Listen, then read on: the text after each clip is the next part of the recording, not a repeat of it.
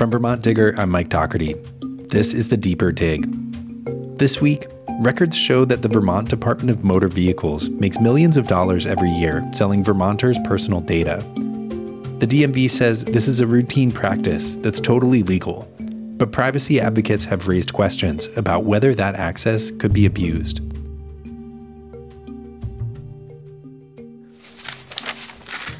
Yeah, so let's see what we got here. Armstrong Investigations and Consulting Service LLC out of Guilderland, New York. Boucher Private Investigations out of Montpelier here in town. BlackRock Investigations Group. BoatHistoryReport.com.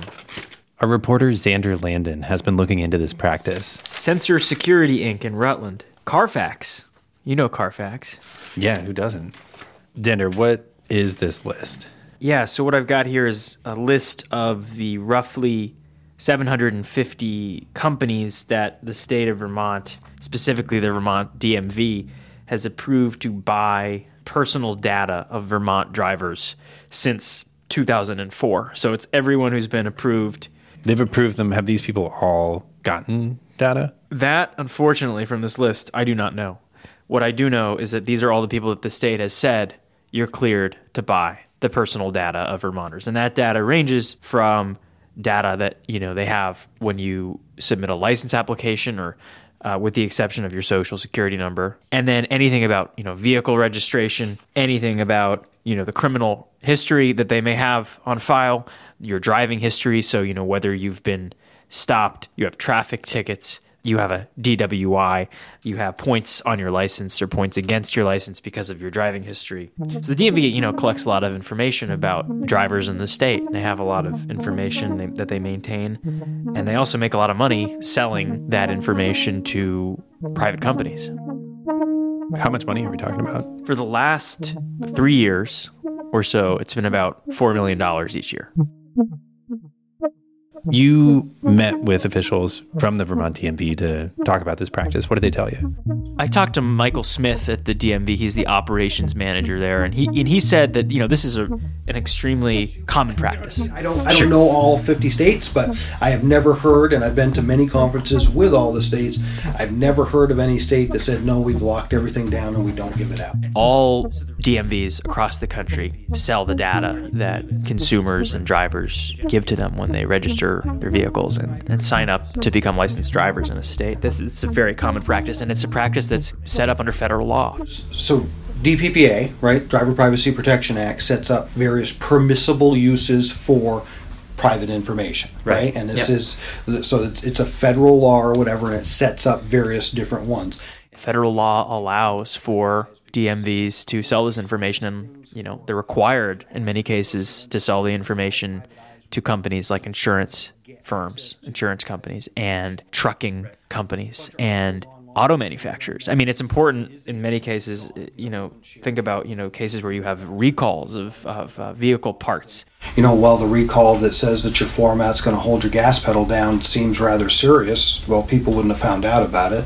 Think about the t- is it Takata airbags that were blowing up on people that wouldn't have got. You know what I mean? Where you have companies like Carfax that are doing sort of trying to make accurate reports about the state of a vehicle or a vehicle's history. They, they sort of rely on this information. right? So when you go buy a car, you, you run your Carfax, You've see the little Car Fox or whatever on Yeah. TV, right? You know, so you run the VIN and say, okay, well, wait a minute, this thing's got a flood brand on it. I don't want to buy that.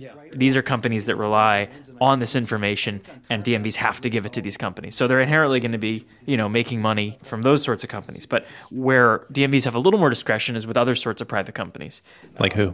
Well, one thing that's interesting is that there are about 50 private investigators on this list, private investigation firms that go to the DMV on a frequent basis to get information, to investigate people on behalf of their clients. So DPPA is set up with shall and may, right? Okay, so there's, you know what the definition of shall and may is. Shall is you're gonna, may is you don't have to, you can if you want. So there are sections that talk about shall and may. Shall, we, shall provide to vehicle manufacturers and people that are going to send stuff on your safety recalls. That's a shall, right? And I believe the others that are listed in there are mays. So Private investigators rely on the DMV to get information about, you know, where people they're looking into live, wh- whether the people they're looking into have a criminal history. You know, th- there aren't that many um, big out of state companies that are on this list, but there are a few. There's Deloitte, which is a huge um, financial consulting firm. Yeah, you have Aristotle International Inc. here, which is a, a company that you know self identifies as a company that mines data to help political campaigns. So, so the DMV's position would be that the federal government has established regulations and we try to comply with them the best that we can. Um, when there is a may, we would exercise our judgment to say, do we believe this is an appropriate use or do we not, right? The reason I think this is interesting and worth scrutiny is because I don't think that most Vermonters, when they walk into the DMV and sign up to become a licensed driver in the state or to register their vehicle, know necessarily that that information uh, is not only being maintained by the DMV, but could be sold by the DMV to companies that request it. Now, there are, like I said, strict standards and requirements. They're not just going to sell it to anyone that asks. But, you know, the fact that the DMV has a lot of personal information and they're profiting off of it is interesting.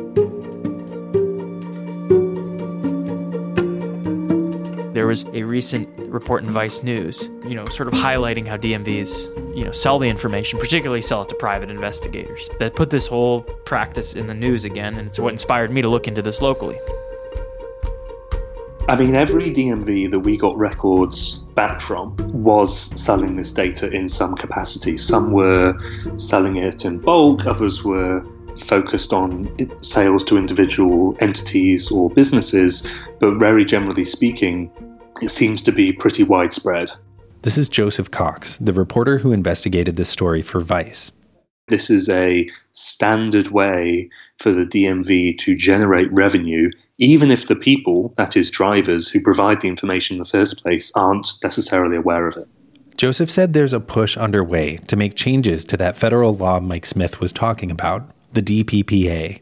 So, when I spoke to someone from Epic, a privacy activism group, they said that this is a federal law or one of federal laws that should be updated in 2019 with our renewed focus on privacy.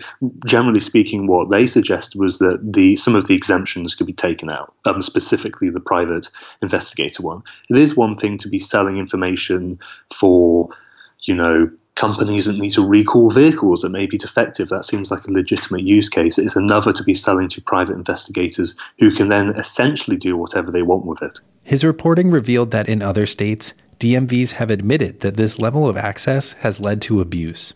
When we also spoke to DMVs earlier in the year, multiple agencies did confirm that the data has been abused and that they had to cut off entities. So it's not like this is a theoretical issue it is actually happening. Of course, there are legitimate use cases of this data and it is being used legitimately, but there is still the risk and the apparent history of abuse there as well.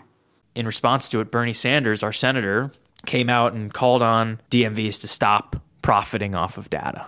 And he put it in the wider context of, you know, the internet's this amazing thing with connectivity, but there is the side effect of more and more data being available for sale and for purchase. We got similar responses from other senators as well, but then also digital privacy experts saying that, yeah, this law needs to be changed. And it keeps coming back to the DPPA, this anachronistic federal statute, which just doesn't really sit with where we are in 2019 when it comes with um, privacy and the selling of data and how that data can be abused. I talked to the ACLU about this, and you know they they basically said that the practice at a minimum deserves a lot more scrutiny, a lot more oversight and transparency. Mm-hmm. The public deserves to know about you know why and how the information is being used. That's their argument.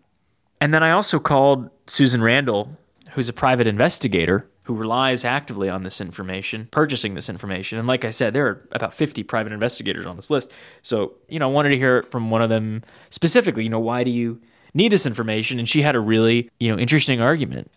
In my world, I believe that open government is good government. In other words, I, I believe open access to information, anything that law enforcement and prosecutors are able to access, I believe that we should be able to access she's you know talking about how she works for public defenders and criminal defense attorneys who you know as part of their work they need to look into the credibility of witnesses called into court for example or or the credibility of you know, the case that a law enforcement officer or a prosecutor is making against a witness. And that, you know, requires the ability to investigate the people that are being called into court and, you know, the, the facts that law enforcement are bringing to the table the reason I get hired, so let's say you're accused of a crime and it's a state crime, either the Vermont State Police or local law enforcement will be working with the prosecutor. On our side, it'll be like you you're appointed a public defender from the state or a federal defender, or if you have money, you hire an attorney. They then hire me, so I sort of a check and balance on what the police and the prosecutors are able to access. So I think just as a as a civil liberties issue, it's really important for us to have access to the same information that the other branch of government has. In other words, you don't want to be you know, on the hot seat being accused of a crime and not able to then look into the witnesses that are testifying against you. You know, the, the overarching message that she kept saying is that law enforcement officers should not be the only people that have the ability to access this information that's kept by the government. That there needs to be some channel for an independent investigator, uh, an independent person to be able to come in and also be able to conduct independent investigations of these people. That said, do you have corrupt prosecutors that have access to everybody's information and, and screw it up and go off the rails? And, you know, yeah, sure. it's like the wire. Yeah. Do you have corrupt officials? Do you have like corrupt PIs that can like break all the rules and like get sanctioned and lose their license? Sure. But in my experience in the last 20 years, that's not that's not what I see happening. I see people using it for the right reasons.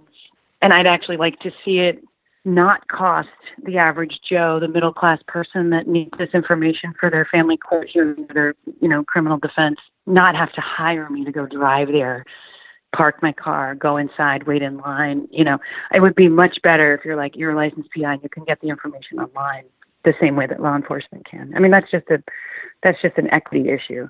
She compared uh, our system to the system in Russia. She said that she was recently overseas. She needed to look into something, a case in Russia, and how there, you know, there's no way to access this kind of information about people. And the only people that have access to anyone's information is like Putin's police. I mean, I was like, you're kidding me. Really? There's no database?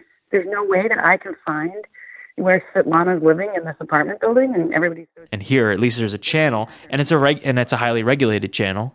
You know, it's not like anyone or any private investigator for any reason can go in and use it. You have to have specific reasons. In her case, she's only investigating people that are involved in criminal or civil cases in court. And you know, she also made the point that maybe it would be better if our information in general, private information, was kept private. But the world that we live in has already changed to the point where that's really not possible anymore. The world that we're in right now, everybody's information is available all over the place to everybody. My point being, I think it's really, really dangerous to have only certain parts of our system have access to that information and not others. It's either all out there or it's not out there. And and there's no putting the horse back in the in the stall at this point. It's all out there big tech companies have basically eroded the possibility of us ever attaining or reattaining true privacy anymore. And because of that, it makes no sense to sort of limit other actors like private investigators from accessing it. In fact, it's it's only dangerous to cut off some sort of channel for the public or an independent actor to be able to access it. But Joseph Cox, the Vice reporter, said this change in how we look at personal data and privacy is exactly why the law that regulates DMV data is under new scrutiny. When this law first came about uh, in 1994, we were in a much different place, privacy wise, than we are today. So, I mean, we've even had stories like the Cambridge Analytica Facebook scandal, where, you know, third parties were getting access to data without necessarily users' consent that story would not have been around 10 years ago, in my opinion. I don't think journalists would have necessarily written it, and I don't think people would have probably really cared about it. Now that's happened, and after that, we've seen a wave of more privacy focused stories, which is not to say that you know journalists weren't covering privacy before that, but it's even more front of mind now, and we have politicians talking about it much more aggressively. It's a great time for professional activist groups have been on this issue as well. And this DMV story kind of fits into, in my opinion, this post Cambridge Analytica landscape of privacy people are paying much, much more attention to this, to even seemingly innocuous data such as your name, physical address, and maybe some contact information. We're not talking about passwords, we're not talking about um, photos or social security numbers. This is, as far as it comes, you know, pretty basic biographical demographic data, but it is still a privacy centric story, especially in 2019. Xander, having dug into this for a couple weeks and found out a lot more detail yeah. about this, even though it's been going on for a long time, what's your takeaway here? I think it's easy to look at this and, you know, raise questions about why, you know, why is the government selling personal information to companies, you know, private actors, and sort of feel like that might not be a good thing. But I think that there are arguments, you know, to suggest that it's an important and essential practice.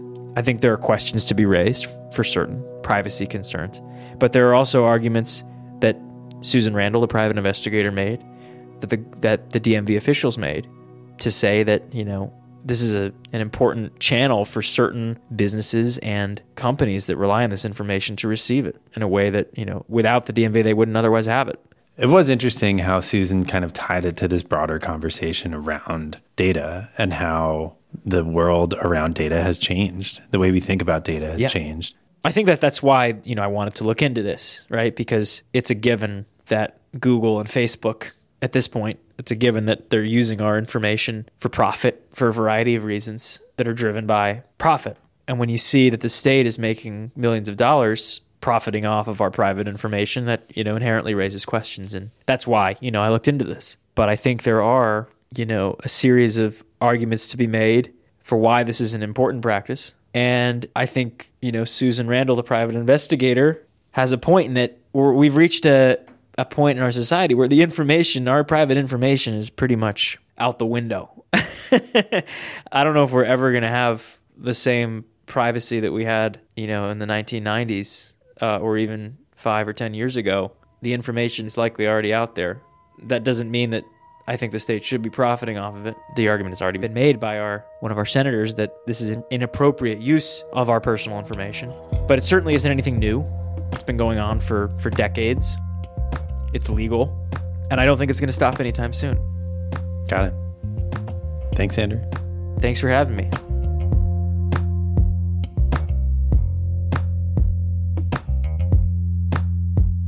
You can read Xander's full story on the Vermont DMV selling personal data this Sunday at vtdigger.org. We'll also post a link to Joseph Cox's story about DMVs around the country for Motherboard. That's Vice's tech news site. You're listening to The Deeper Dig, a weekly podcast from the VT Digger newsroom. Every Friday, we go deep on one key story we've been following. You can find more episodes on our website or subscribe to The Deeper Dig in your phone's podcast app. That way, you'll get new episodes downloaded to your device as soon as they're available. We used music this week by Blue Dot Sessions and Poddington Bear. We'll be off next week for the holiday, but we'll be back in December with more stories from the Digger Newsroom. Have a nice weekend.